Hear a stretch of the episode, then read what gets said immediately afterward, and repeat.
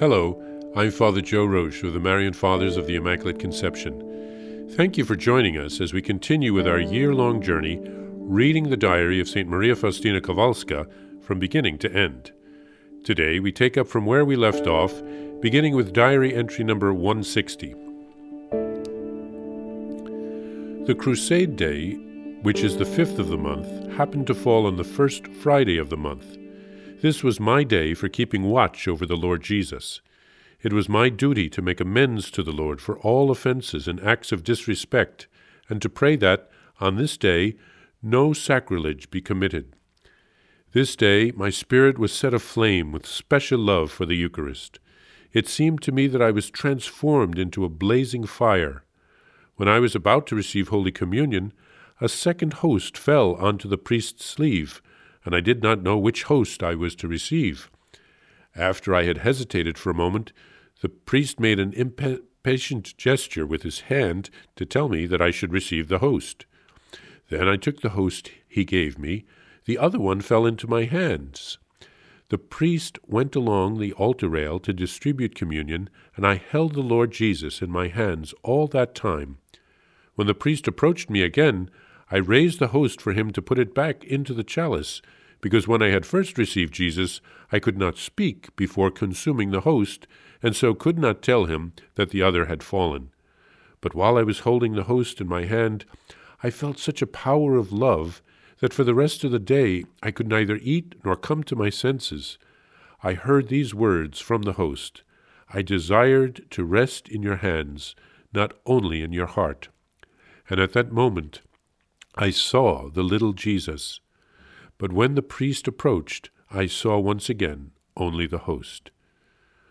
O Mary, Immaculate Virgin, pure crystal for my heart, you are my strength, O secure anchor, you are a shield and protection for a weak heart. O Mary, you are pure and unparalleled, Virgin and Mother at one and the same time. You are beautiful as the sun, by nothing defiled. Nothing is worthy of comparison to the image of your soul.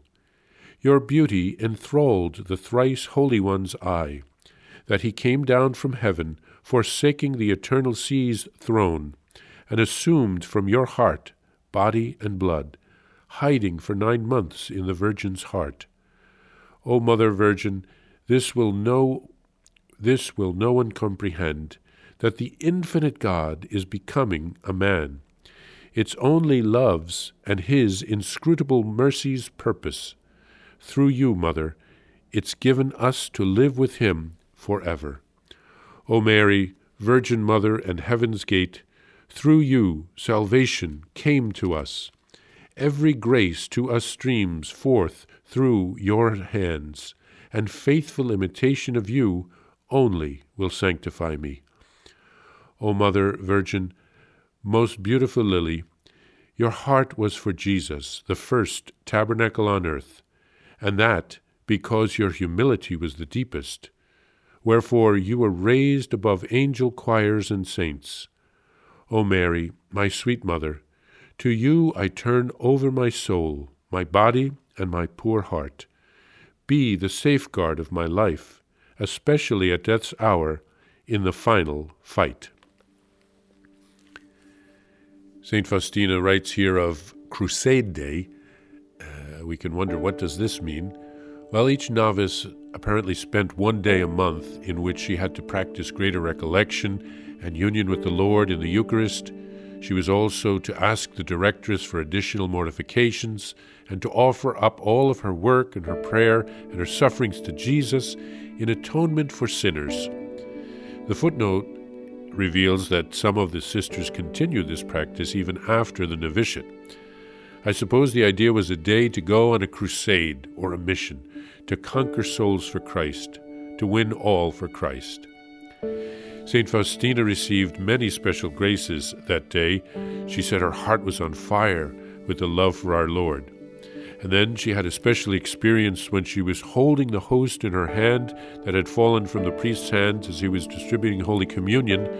It was very special because it was not permitted to receive communion on the hand at that time. Normally, only the priest could touch the host. And also, St. Faustina had a vision of the, the little Jesus, the baby Jesus. So it shows Jesus' love for her, how close he wants to be to her. And then we have a beautiful poem dedicated to Mary. It uh, praises Mary's purity and her beauty. Mary was a special mother to Faustina. Mary helped Faustina and protected her. Uh, St. Faustina writes here of Mary's role mediating God's graces to us. And in the end, St. Faustina asks for Mary's help at the decisive hour when death shall come.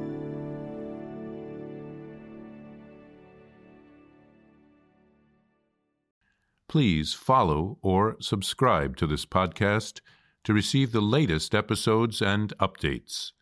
If you have enjoyed this podcast, I invite you to leave a review. Reviews greatly improve our podcast ranking and will help other people throughout the world find St. Faustina's Diary in a Year. Remember, Jesus promised St. Faustina in Diary number 1075 souls who spread the honor of divine mercy are protected by God like an infant by a gentle mother. Please help us spread the message of divine mercy. Thank you, and God bless you. Visit shopmercy.org to order your copy of Divine Mercy in My Soul, the diary of St. Maria Faustina Kowalska. It's available in print in English, Spanish, and Polish, and in English as an e-book. Available now on shopmercy.org. Are you enjoying this podcast? I invite you to listen to more shows brought to you by the Marian Fathers of the Immaculate Conception. Join us daily for enriching spiritual content, which will help you on your journey with Jesus Christ. Simply visit DivineMercyPlus.org for a complete list of our shows. That's DivineMercyPlus.org.